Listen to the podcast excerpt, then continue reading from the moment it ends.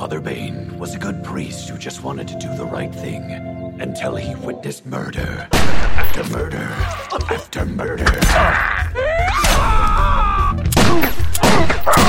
They left him for dead, and that's when things went to hell. You could have stopped this. You could have saved us. Well, I'm here to pass judgment on all of you, and I pronounce you damned. I hate each and every piece of human garbage, and I hate God. What about thou shalt not kill? You could have stopped this. You could have saved us. Some people say kill them all and the gods sort them out. Today I'm giving God the day off. I've needed a real man in my life for years. Does the Lord forgive my fucking sins? You say a police showed up, pulled a gun, killed the bouncers, and then iced my two fucking kids? Yes, fuck, yes. I thought you were supposed to forgive people. Forgiveness for some, bullets for the rest. Holy hell. I've never been as wet as I am right now. And here we are. It's a spoiler room, a special edition. We are interviewing the director of a very fun, wild, outrageous film, Holy Hell, that's uh, on the festival circuit right now. Uh, I'd like to introduce Ryan LaPlante. How are you doing today, sir? I'm doing great, and you got the name right, so we're off to a great start. I'm doing well. Usually, I, I don't usually do too well with names. So, uh, the fact I got that right, uh, yeah, we're doing good all right so far. So, uh, Ryan, why don't you? And I always like doing this with the directors because uh, I'm not really good at summarizing myself. But why don't you tell our listeners a little bit about what Holy Hell is about? Holy hell. Okay, holy hell is uh, tasteless and offensive and the most hard R you can possibly find. Uh, it's been described as uh, Rocky Horror meets Pulp Fiction, or uh, the greatest Troma movie that Troma never made. If I was going to talk about the plot, it's the story of Father Augustus Bane, who's a good priest trying to do the right thing, uh, and then he witnesses a family get murdered, goes crazy, starts praying to a gun he names the Lord, and hunting down the people who killed his parishioners. So I've got I've got to ask, where did the idea for this come from? It came from the strangest place. So I was directing a production of the stage musical Rent. Mhm. Uh, and I had a cast who were going through rehearsals, and it was all very emotionally honest and vulnerable, and trying to help everybody find, like, be in touch with themselves. Uh, and it opened, and after going through that, I just wanted to write the the most offensive, horrible, insensitive thing I could. Uh, and I, in like a flurry, wrote the first draft of Holy Hell in three days. Just like the moment it was done, I started writing. in only three days. Nice. Uh, yeah, and now uh, for influences, I've seen a lot of influences here with Holy Hell. Uh, what what did you pull from? Are you a big John Waters fan? Are you big uh, kind of the subversive type of films, the grindhouse stuff, or uh, uh, are you a big fan of those? I've always loved subversive films. Uh, but interestingly enough, uh, I had not actually been aware of John Waters or Troma when I wrote this. Uh, I became very aware of them after, and I'm so much more fulfilled as a human now. Uh, but then I didn't know. I was a big fan of a lot of kind of Tarantino stuff, and I love Robert Rodriguez. And I mean, this is definitely falling into that same sort of like love letter to old grindhouse films that you know, Machete, Death Proof, um, that that whole kind of range. Even Hobo with a Shotgun. Like, there's just such a great realm of this kind of. There's not even a term for it. I guess neo grindhouse or like grindhouse satire. Um, so that was kind of what what spun me for this project specifically. But I love films. I love '80s movies, specifically like bad action genre films, are just delightful. So I, I steal from everywhere. So so you've uh, obviously probably have seen Kung Fury then. Oh yeah. oh yes, yes I have an unforgettable cinematic experience. yes, and there's also a filmmaker came out. Uh, he's been doing similar films. Uh, uh, did Manborg? I don't know if you've caught Manborg at all, but uh, I have been desperately waiting to watch Manborg. I, I feel like it needs to be a special occasion with that title and that poster. Like you've got to set aside a night for Manborg. now, uh, with Holy Hell, this was your first feature, uh, and had you done many shorts beforehand, or did you just kind of dive right in into making your first uh, feature film with this? I jumped straight to feature. I'd never Mm-hmm. made a short. I haven't gone to film school. I hadn't done anything with anything. I'm just really stupid and start things right away. So, I mean, I'd watched a lot of films and then I worked as an actor. So I worked on some, you know, TV series and, and commercials and that kind of thing. But this was just a huge leap. Like I read a lot and pulled together the best team I could. And then we all just kind of went out guns blazing, both metaphorically and literally. Um, but the thing I think we I also knew is why we wanted to do this kind of like neo grindhouse style comedy was there are certain things when it comes to budget or or you know technical skill sets where we might not be you know the best. Like we're gonna do our best, but it's not gonna be necessarily you know top tier in every category. So we decided let's do something that lets us lean into it. Like I thought, let's play off of the things and make it all kind of fun choices. So I gave a list to people on our anybody who joined the crew or the cast.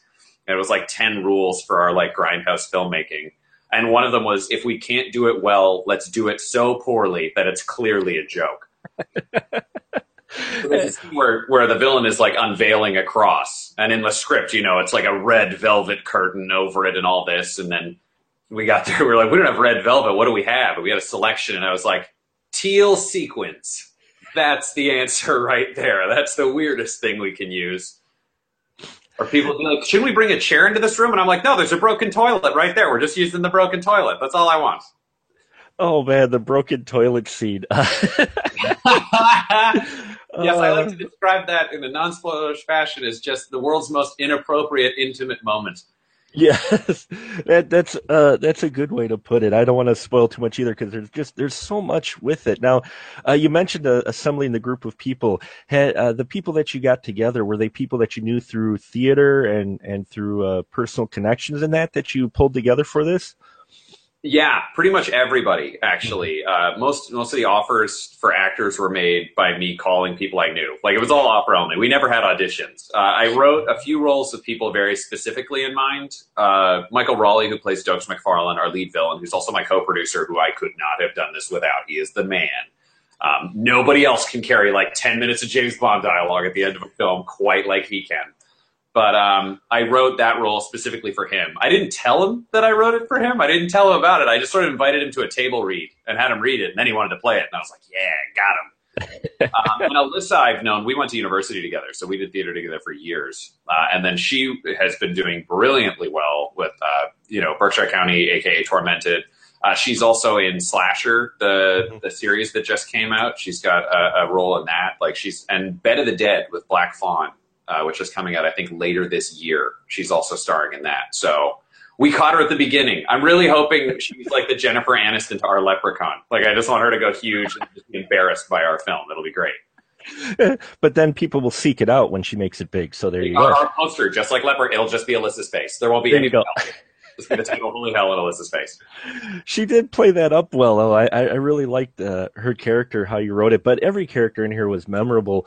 Uh, was it tough to write characters uh, so that they were unique? Because I've noticed in some grindhouse uh, homage type films, you you kind of get a the the ball of bad guys, and they all kind of seem similar. But you really gave each villain, each member of the family, uh, if you will, uh, uh, very unique personalities. Did that take a while to uh, come up or tweak, or did the uh, Well, I kind of knew off the top that I wanted them to be really different because yeah, there's there's like the temptation, and a lot of films do this, and it works really well. So don't get me wrong, I'm not knocking anybody No. else's. I love them, but yeah, it's kind of like where you have five characters and they all wear the same outfit, and then they show up and they're all the same person. And for me, I felt like the most twisted families that I know, or the craziest like groups of friends I know, they're all completely different. They just have this weird dynamic that sort of somehow functions within it.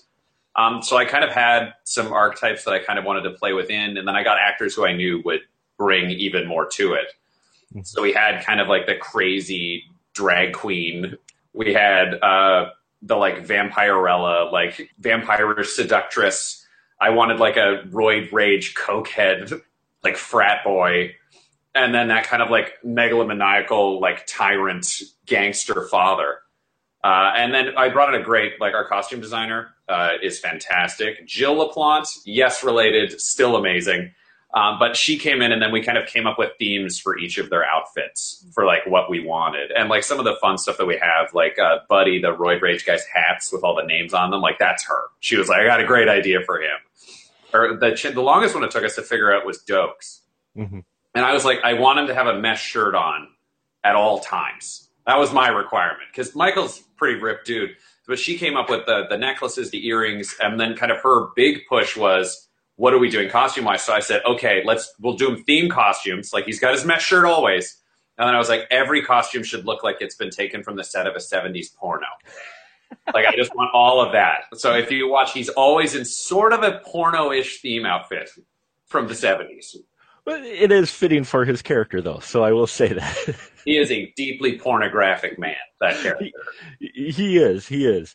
Uh, now, was it tough for you as well? Because you play the uh, the priest character in this, and was it tough for you to uh, be both acting and directing, especially with this being your first feature? Did you run into many challenges with that?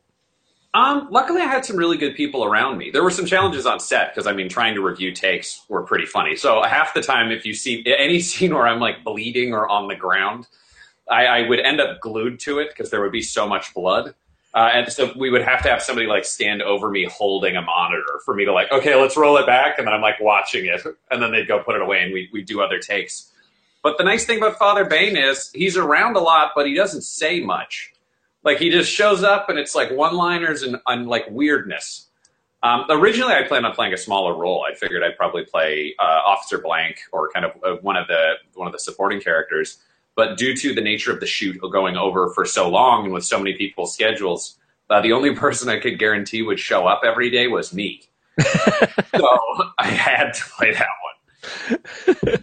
Uh, it, it, works though, especially the way uh, the film opens. How we get introduced to the uh, the father. Now, the for the father's church for the location. Uh, uh, how did you pick that? Because it looked like it wasn't in the best of neighborhoods. Yeah, uh, we had an actual town that was absolutely amazing called Kirkland Lake that gave us permission to shoot exteriors there, just blanket anywhere we wanted. So we kind of shot all our exteriors in the area, and of course uh, we lean towards areas that might be less flattering towards the town.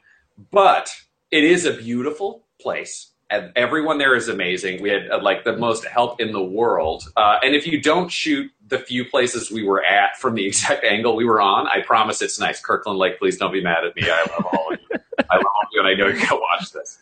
But um, and then we ended up uh, some of the interiors we ended up having to construct mm-hmm. because, as it turns out, with this script, Nobody wants you to shoot in their church. I don't. I don't know why. I, I have no idea why. Nobody wants you to shoot. It's you know erotic scenes in their church. So I, I, who who would have thought, right? I mean, yeah. come on. I mean, you have you have a showdown with a man named Diablo. I mean, that's perfect good against evil right there. With I know, I thought it was a beautiful message. You know, with, with a rather uh, and, and he's uh, saved by the power of love. That's how I'm going to say that and not spoil it. All of these puns and jokes uh, make sense once you see the movie. I promise anybody listening to this. Oh, and every time you mention it, it just brings back the scenes, which is great. Um, was there any time I have to ask? Was there any time while you were writing this script where you said, uh, "Maybe that's going too far," or did you just let it let it fly and let it go and just see where it went?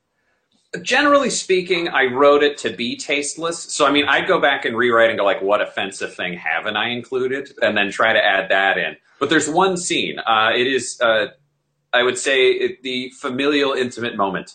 Uh, as we discussed earlier, uh, that scene was not my idea originally. I did the table read, and that uh, particular beat did not exist in the story.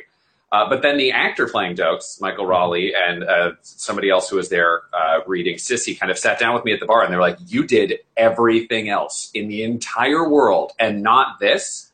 Like, you're wussing out. You have to write it. And it was kind of a combo thing where I was like, Okay, A, if that's going to be the challenge, I'm going to write it. We're going to put it in. But I'd also thought of something like that and never thought I could get actors to do it. Where I'm like, Hey, how about we do this scene? There are actors are still people. I mean, none of us mm. really have dignity, but like there are still lines people don't want to cross, and they were willing to just skip over that one. So, and, and yeah, I guess there's one thing I didn't think I could get away with, uh, and the actors bullied me into it. So just anything possible on my sense. I was gonna say, was there a, a point where the actors kind of read the script and went, uh, "No, I'm not doing that," or they? And there's one other. Uh, my DP read the whole script and loved it, but he made one requirement. Hmm. Uh, th- there was originally a scene uh, where we put the baby in the microwave and it exploded. And I was a really big fan of that. I thought that was going to be hilarious. Um, but my DP said he was like, I'll shoot the whole movie. I'll put all this time into it, but you can't kill the baby in the microwave. That I, I will not do that scene.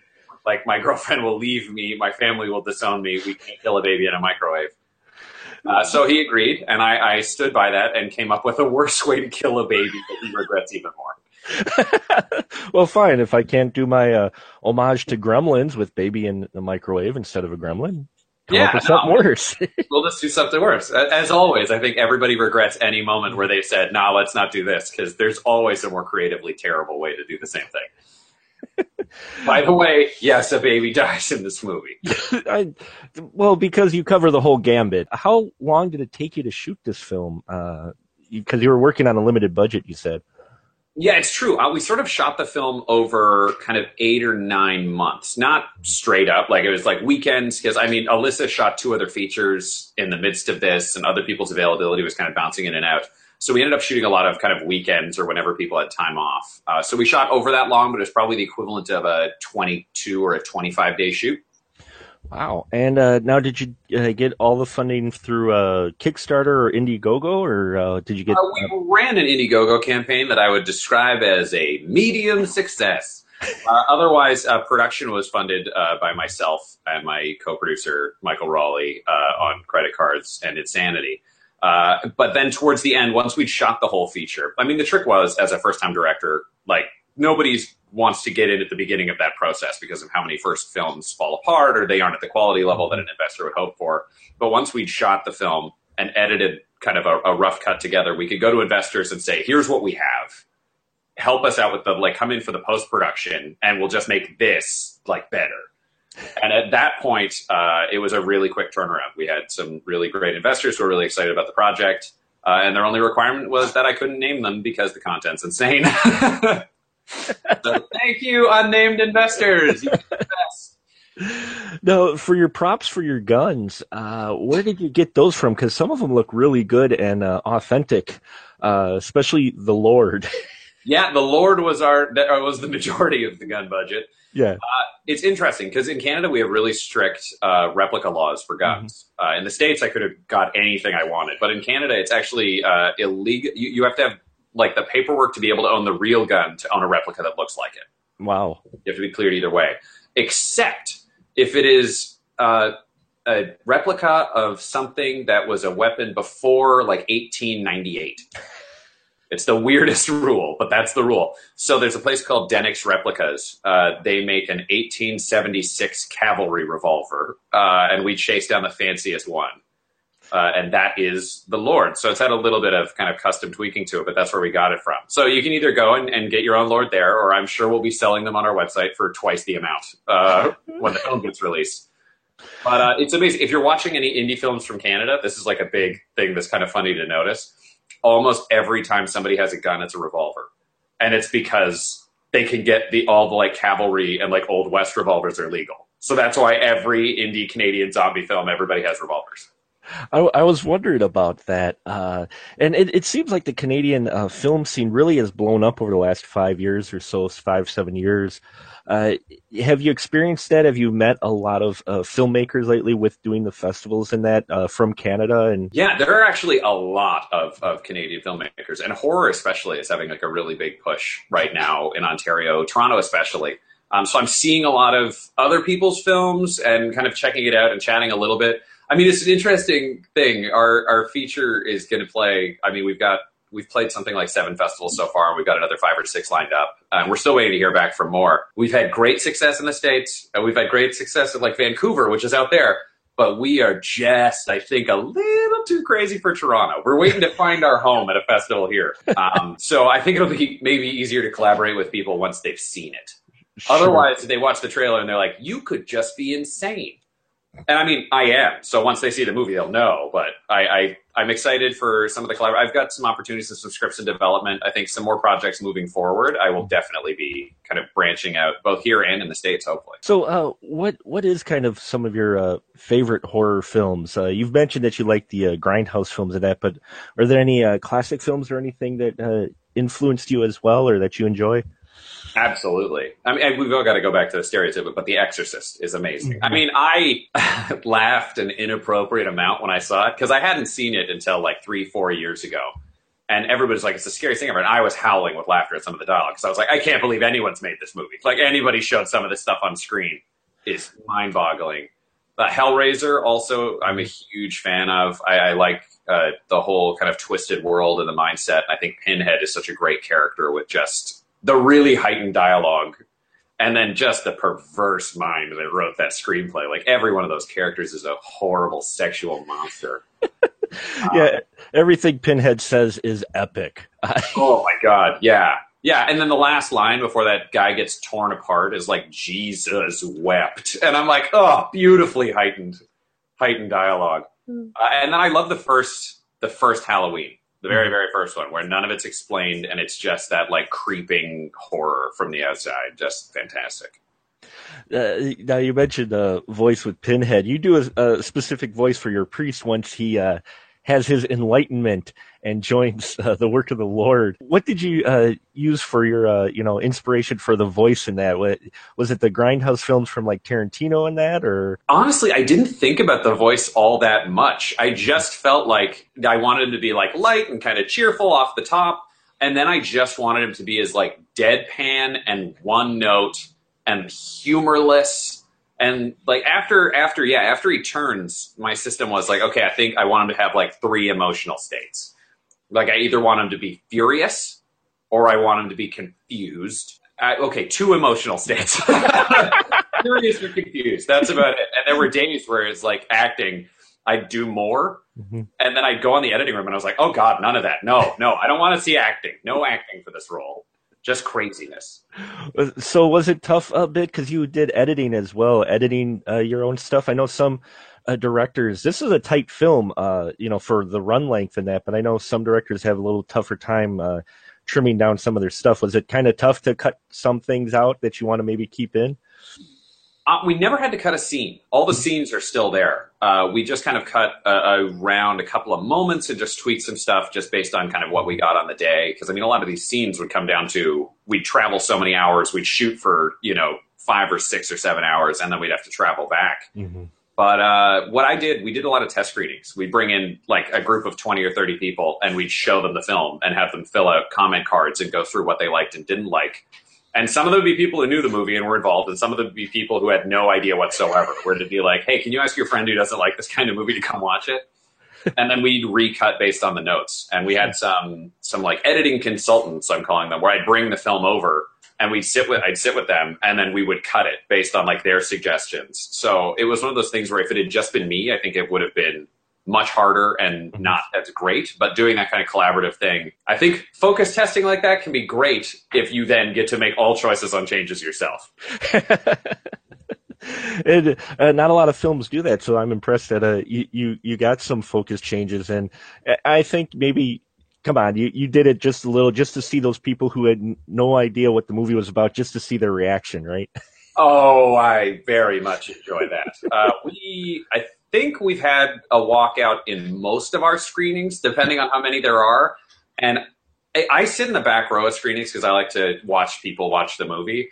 And I end up giggling maniacally when the audience is uncomfortable. it is. It makes me so happy. Well, I, I think a number of filmmakers out there uh, don't take quite as many chances as they should uh, because everybody's worried about marketability uh, with it. But I, holy hell, I mean, I know so many people uh, that saw it in Milwaukee who loved it. You know, so yeah, we ended up winning the Audience Choice Award at the festival, which was great.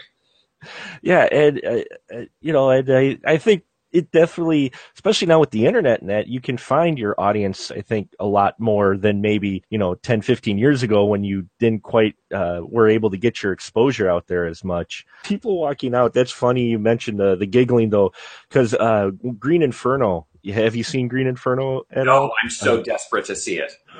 When Green Inferno uh, was surprised me that it got wide release here because a film like that wide release in mainstream theaters, you know, it's it's like no offense, but it's like holy hell being released widescreen to you know thousands of theaters. You just don't picture a film No. like that.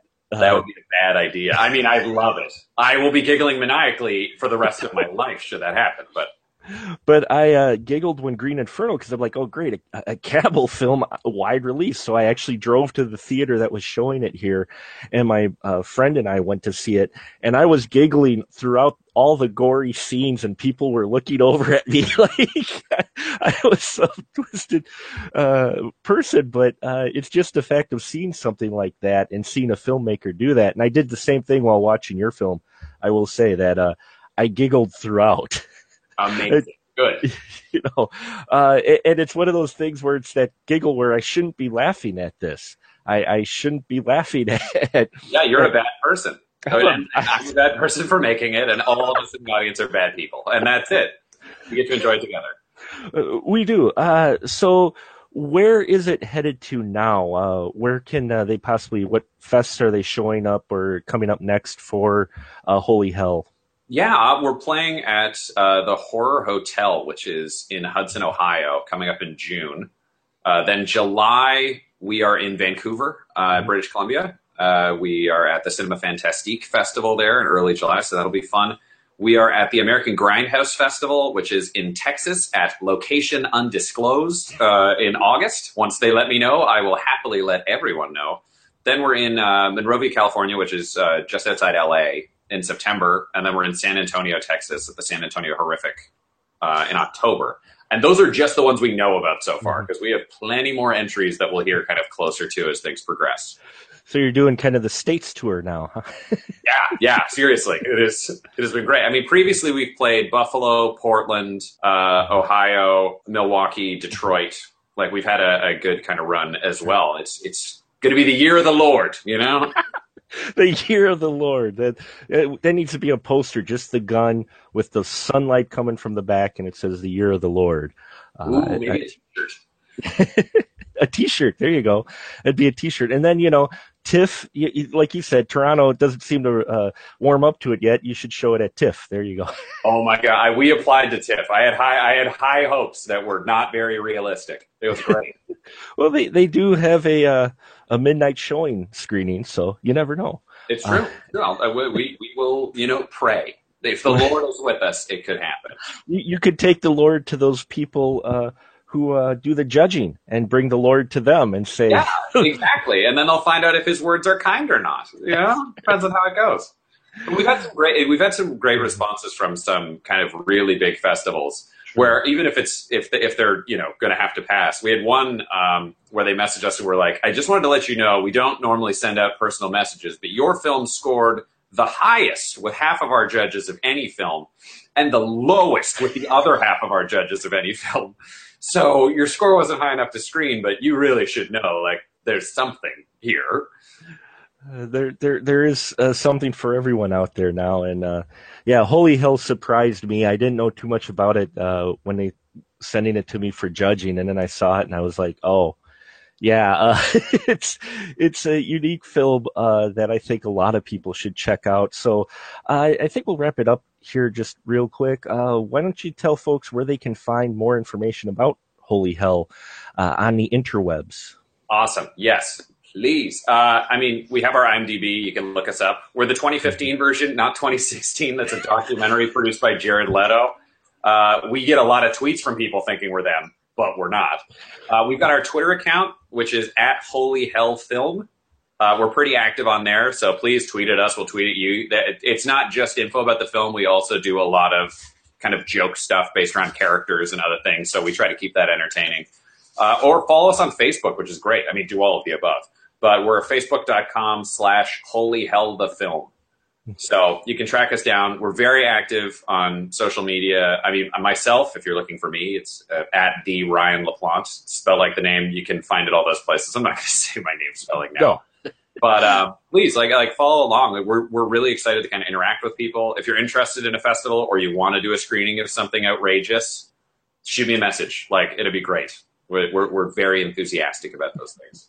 Now, are you still going to run the festival circuit for a while, or are you looking for a distribution yet for it, or have you uh, not gone that far yet with it?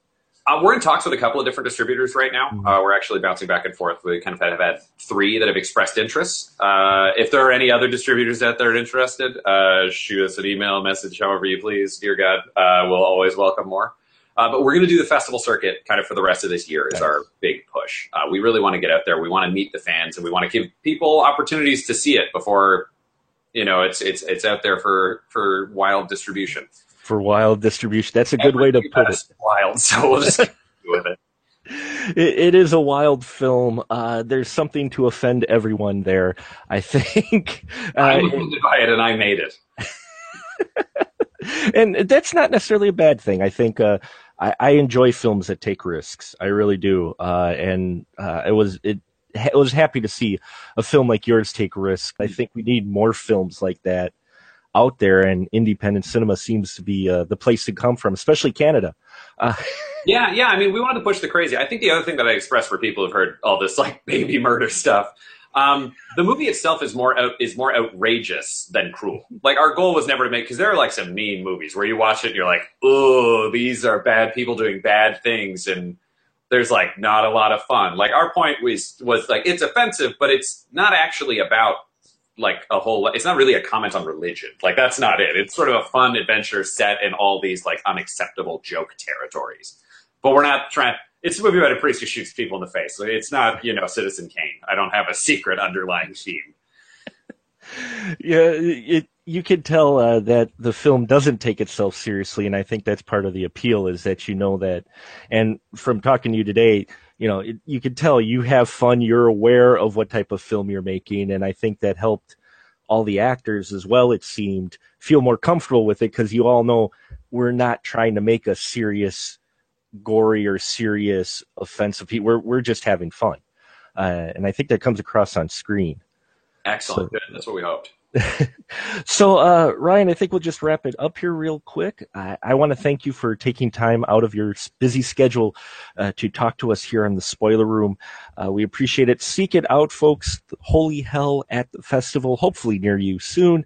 And uh, I'll put the information and links in the body of this interview. I hope you've enjoyed it, got a little insight, and wetted your whistle for this outrageous, highly offensive film. Uh, that's just a whole lot of fun. So uh, thank you all, and uh, thank you, Ryan, for joining us today. Thanks for having me. Praise the Lord.